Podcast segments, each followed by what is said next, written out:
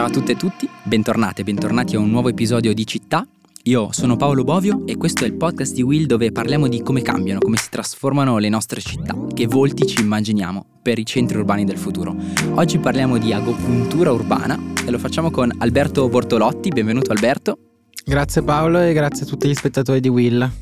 Alberto, tu sei architetto urbanista, sei anche vicepresidente dell'Ordine degli Architetti di Milano, ma poi eh, sei un curioso studioso di politiche e progetti di riqualificazione urbana. Allora, eh, con te vorrei proprio partire da qui. Che cos'è l'agopuntura urbana? Perché si sente eh, parlare sempre di più di questo termine? Qual è la metafora? Insomma, che cosa si intende? Per agopuntura urbana intendiamo tutte quelle azioni puntuali, quindi eh, localizzate in modo specifico in alcune parti della città, che tendono a rivitalizzare questi luoghi attraverso molteplici azioni eh, di natura materiale o immateriale, quindi singoli interventi anche architettonici, edilizi e eh, costruzione di luoghi di comunità, quindi eh, dialogo con le associazioni e entità del territorio per costruire strategie più grandi di lungo periodo che quindi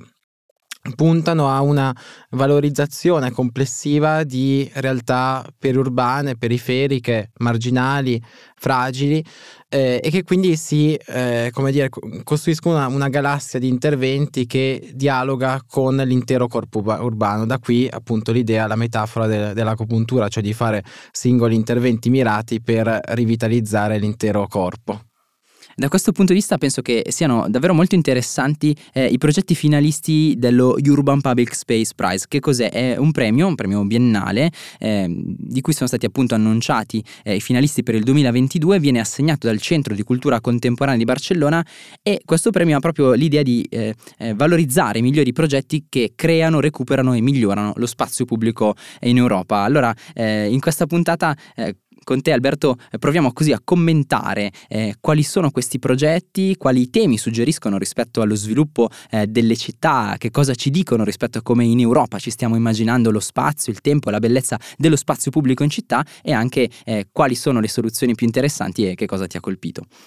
Allora, il progetto Flow di, di Bruxelles, così come quello eh, di Utrecht sul, sul canale, eh, puntano a utilizzare l'elemento dell'acqua come punto focale del, del, progetto e quindi fanno leva sul fatto che vi sia una grande permanenza naturale da cui si dipana diciamo, l'utilizzo che si ha di questo spazio. Questa è una tecnica che viene utilizzata anche in, in grandi trasformazioni urbane, quindi non solo nella nell'agopuntura che vediamo in questi progetti. Per esempio, a me viene in mente immediatamente il progetto di eh, Clichy-Batignolles a Parigi, dove eh, un canale che attraversa questo grande parco di fatto ha un ruolo di eh, non solo mitigatore dell'inquinamento, ma anche di come dire, rendere questo parco uno spazio molto naturale. Cioè, anche se ci troviamo in contesti prettamente urbani, quindi con anche grandi palazzi, grandi edifici molto alti, circondati costanti si ha un po' l'effetto tipo Central Park a New York, cioè nel senso che si ha l'effetto di stare effettivamente in uno spazio prettamente naturalistico. Quindi l'elemento dell'acqua che ci riporta immediatamente alla natura anche se siamo dentro la città e l'acqua sempre più nostra alleata nel ridare, nel restituire bellezza a uno spazio urbano. Esatto, peraltro eh, la questione dell'acqua è centrale anche per altri tipi di valorizzazione. Le città, diciamo, le grandi città sul, sulle coste, penso ovviamente al, um, al caso di, so, di, Boston e di New York che abbiamo già citato, ma piuttosto che di, di Amburgo, il progetto che, che c'è stato no, di Hafen City, che è una grande trasformazione. Queste città hanno già un legame con l'acqua perché si trovano sul, eh, sulla costa, quindi hanno una compenetrazione naturale. Quindi proprio la morfologia del territorio in quel caso. Esatto, io penso invece che l'agopuntura possa al contempo valorizzare quelle situazioni in cui l'acqua viene portata attraverso dei canali e quindi diventa elemento portante e eh, riesce a costruire dei sistemi naturali dove la città ha rinunciato in passato a un rapporto con la natura. La città dove ci troviamo inevitabilmente viene a mente e ci scuseranno gli ascoltatori, eh, gli ascoltatori e le ascoltatrici di città, ma Milano, insomma, sappiamo con una tradizione gloriosa di città d'acqua eh, di Navigli, che però a un certo punto è qualcosa a cui la città ha detto, ha detto di no, è tornata indietro. Credo che tu l'avessi in esatto, mente mentre sì, sì. Su questo io penso vada continuata quella riflessione che era iniziata e che forse chissà, magari un domani potrebbe tornare a farci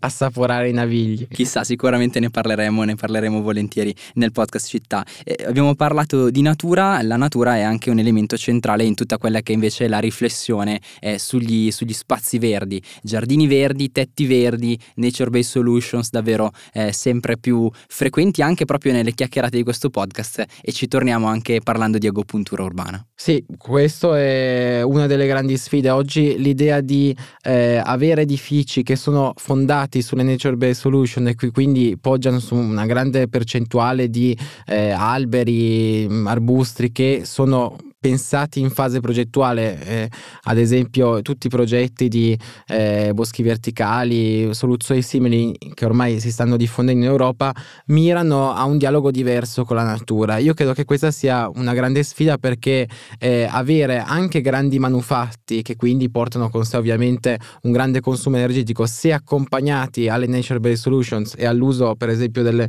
dei tetti verdi, possono essere, essere essi stessi dei mitigatori ad esempio dell'inquinamento del traffico traffico e quindi è, è fondamentale avere sempre più una, comp- una, compresenza di questi due elementi nello spazio costruito soprattutto. Ecco, da questo punto di vista il progetto che è finalista eh, a Urban eh, Public Space Prize è un progetto eh, di community garden, è un progetto che è stato fatto a Riga, capitale eh, della Lettonia nel 2021. Eh, quali sono gli elementi che ti hanno più colpito, che trovi più significativi dentro questo progetto a Riga? Ma eh, come dicevo prima, ci deve essere una compresenza di azioni materiali, quindi di azioni fisiche, progettuali e eh, azioni materiali che riguardano la comunità. Eh, io credo che progetti di questo tipo puntino proprio a questo, cioè il fatto che ci siano degli spazi che sono pensati per le persone più che eh, per realizzare magari una forma architettonica che può piacere o meno, può essere legata a uno stile o meno, ma che magari è più fine a se stessa se non viene pensata in funzione di chi andrà ad abitare quello spazio i community garden, così come ad esempio anche altri esempi di spazi pubblici, per esempio se pensiamo a, um, alla High Line di New York, eh, sono dei luoghi che eh, nascono per spinte dal basso, cioè sono dei luoghi in cui le persone vogliono prendere parte al, alla progettazione, vogliono vivere questi, questi, spazi e quindi la comunità diventa un elemento fondante del, del progetto. E quindi praticamente non si dà semplicemente uno spazio al verde così in una eh, concezione statica, ma eh, si attira o in qualche caso eh, nasce proprio il progetto da, un, da una spinta dal basso eh, che è la popolazione, che sono i cittadini che si riappropriano del, dello spazio e non a caso se ne riappropriano proprio in un dialogo più fitto con la natura, con il verde.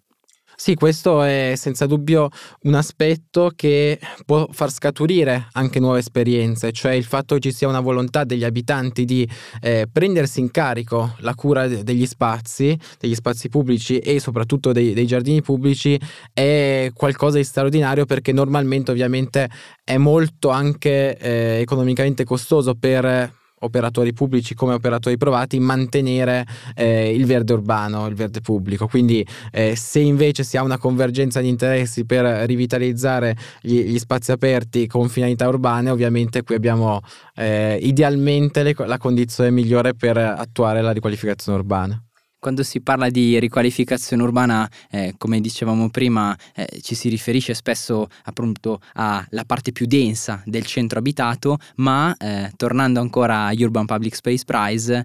uno dei progetti che è un progetto che è stato realizzato in Svezia a Lund, ci riporta invece il tema di che cosa fare in termini di riqualificazione, di riattivazione, di restituzione di, di spazio e bellezza a invece quelle aree che sono più le aree di margine eh, tu che sei un architetto sicuramente stai per utilizzare il termine brownfield, ma allora che cosa si intende anche per questo termine e davvero eh, perché anche quelle che normalmente pensiamo come le frange eh, della, del tessuto urbano sono invece importanti nel dialogo con le parti anche più dense della città?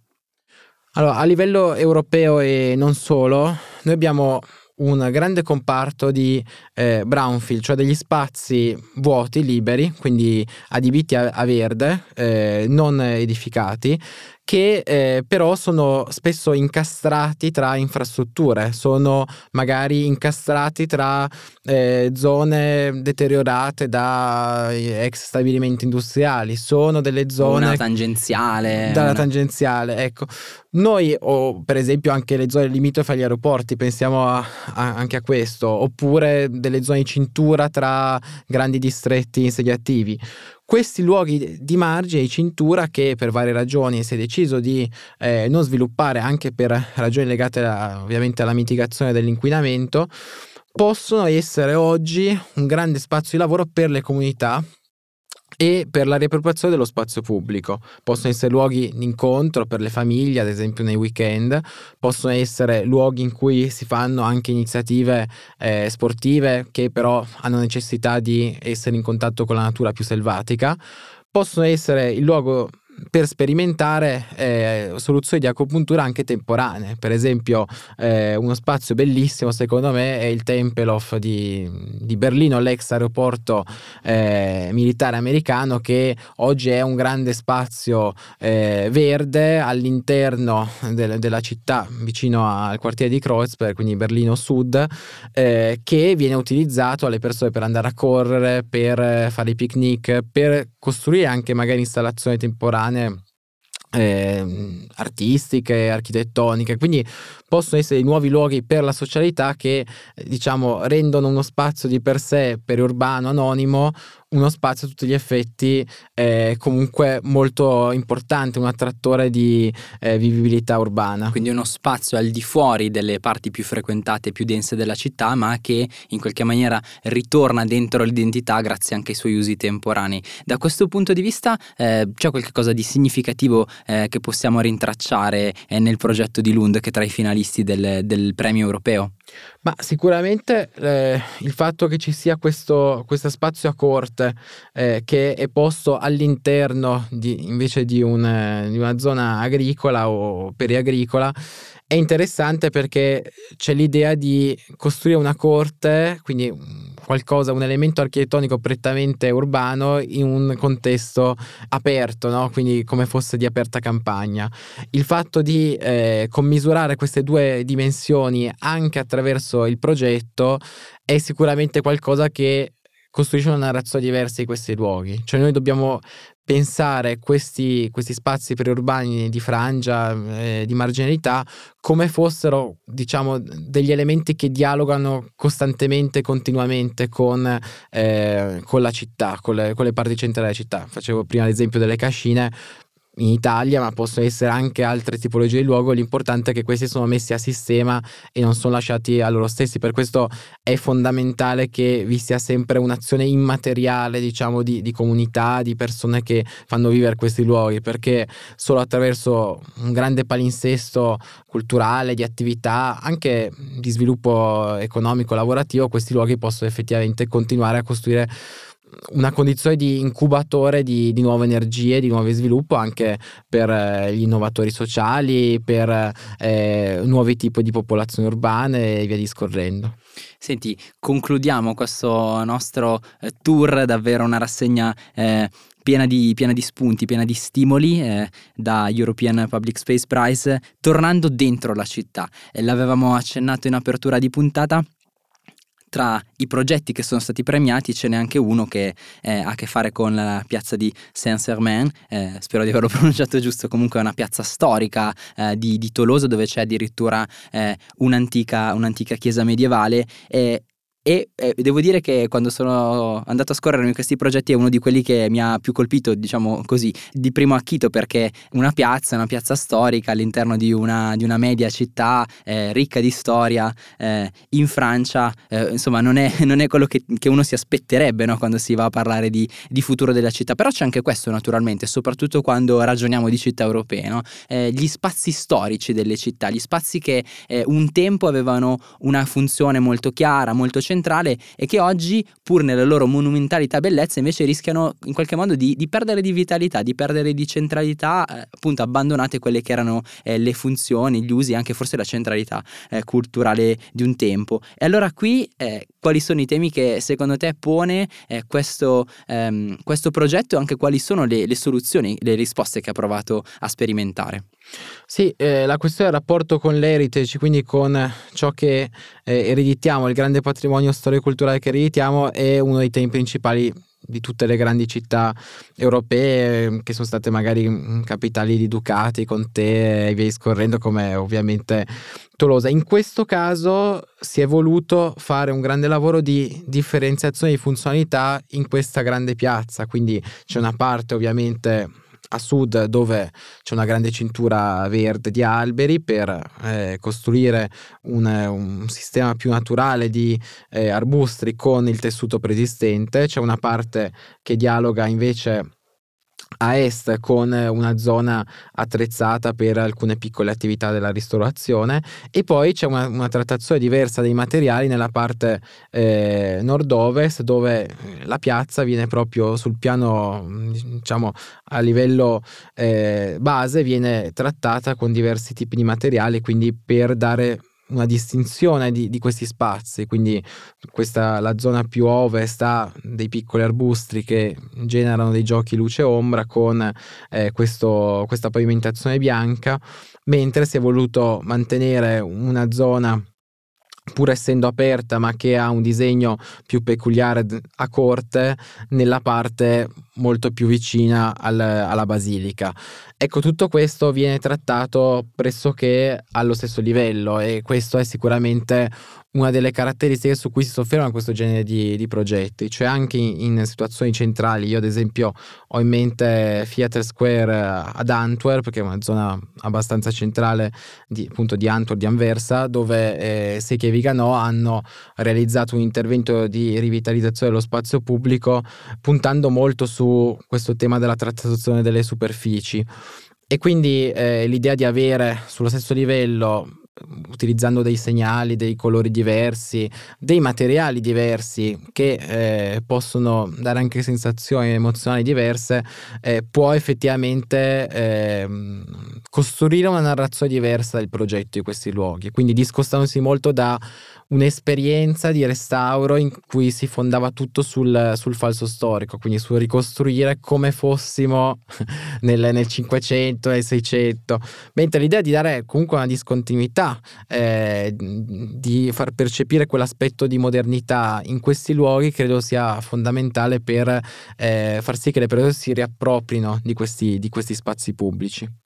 Alberto, davvero molto interessante, abbiamo parlato di rapporto con l'acqua, abbiamo parlato di, di spazi verdi eh, che poi eh, tornano sia eh, nel, nella trattazione delle aree più di margine, così eh, come anche nelle riqualificazioni urbane che hanno più a che fare con eh, ciò che ereditiamo dal passato, le aree storiche, le aree monumentali e tutto questo si può raccogliere sotto un cappello che, a cui possiamo dare il nome di agopuntura urbana e quindi piccoli interventi disseminati nella città che mirano poi a riattivare, appunto si va a colpire proprio come nella teoria dell'agopuntura un punto per poi rivitalizzare l'intero corpo. Eh, da questo punto di vista però forse rimane aperta questione, una questione più grande, cioè, cioè si, diciamo, si, può fare una critica all'approccio dell'agopuntura urbana, ci sono dei limiti che possiamo trovare dentro questo approccio. Ma senza dubbio il fatto che eh, spesso non vi è un, dire, una regia generale di, eh, dell'agopuntura urbana, quindi questi interventi che in alcuni casi, vuoi perché lo stesso progettista, vuoi perché lo stesso committente dialogano tra loro, cioè hanno approcci molto simili. Eh, spesso però non vi è una regia pubblica o anche non pubblica di questi interventi perché eh, forse molte di queste azioni poi esulano di fatto dal, dal pian- dalla pianificazione generale. Forse, eh, come si è cercato di fare anche in alcune esperienze durante la pandemia, sarebbe bello tornare a eh, avere una costellazione di piccoli interventi che sono tra loro coordinati, perché questo consentirebbe di effettivamente dare un, un, eh, come dire, efficacia all'agopuntura, cioè il corpo reagisce se viene stimolato su più porzioni del corpo, no? quindi eh, se non sono mh, sporadiche, ecco, se non sono casuali, se c'è un coordinamento, allora ovviamente l'efficacia di rivitalizzare più porzioni semi-urbane, eh, periurbane, semiperiferiche tra loro può effettivamente fare la differenza. In questo senso anche il supporto da un lato alle comunità che intendono avanzare questo tipo di proposto, dall'altro alla partecipazione civica e dall'altro ancora a un, eh, dire, una valorizzazione delle esperienze di, eh, dell'imprenditoria anche illuminata che c'è, che, che fa questo genere di, di, attività, di azioni, può, credo, sul lungo periodo fare la differenza in aggiunta a ciò che viene ovviamente portato avanti da tutti i grandi progetti che conosciamo davvero molto interessante. Ancora una volta, eh, da una parte le città, laboratorio di soluzioni concrete, di messa a terra rapide, eh, capaci di appunto realizzare eh, progetti eh, velocemente che intanto portano eh, maggiore qualità nello spazio, nel tempo, eh, nella bellezza di come viviamo le città. Dall'altra parte il tema sempre aperto della pianificazione, della visione di futuro che è in qualche modo sempre in trasformazione e sempre da, da ricercare. Alberto, grazie mille per, questa, per essere stato con noi in questa chiacchierata chiacchierata e ringrazio di nuovo Alberto Bortolotti, architetto urbanista, vicepresidente eh, dell'Ordine Architetti di Milano. Grazie per essere stato con noi. Grazie mille Paolo, grazie a tutti voi. E a tutte e tutti do appuntamento a un prossimo episodio del nostro podcast, il nostro viaggio tra le città contemporanee e il loro futuro continua.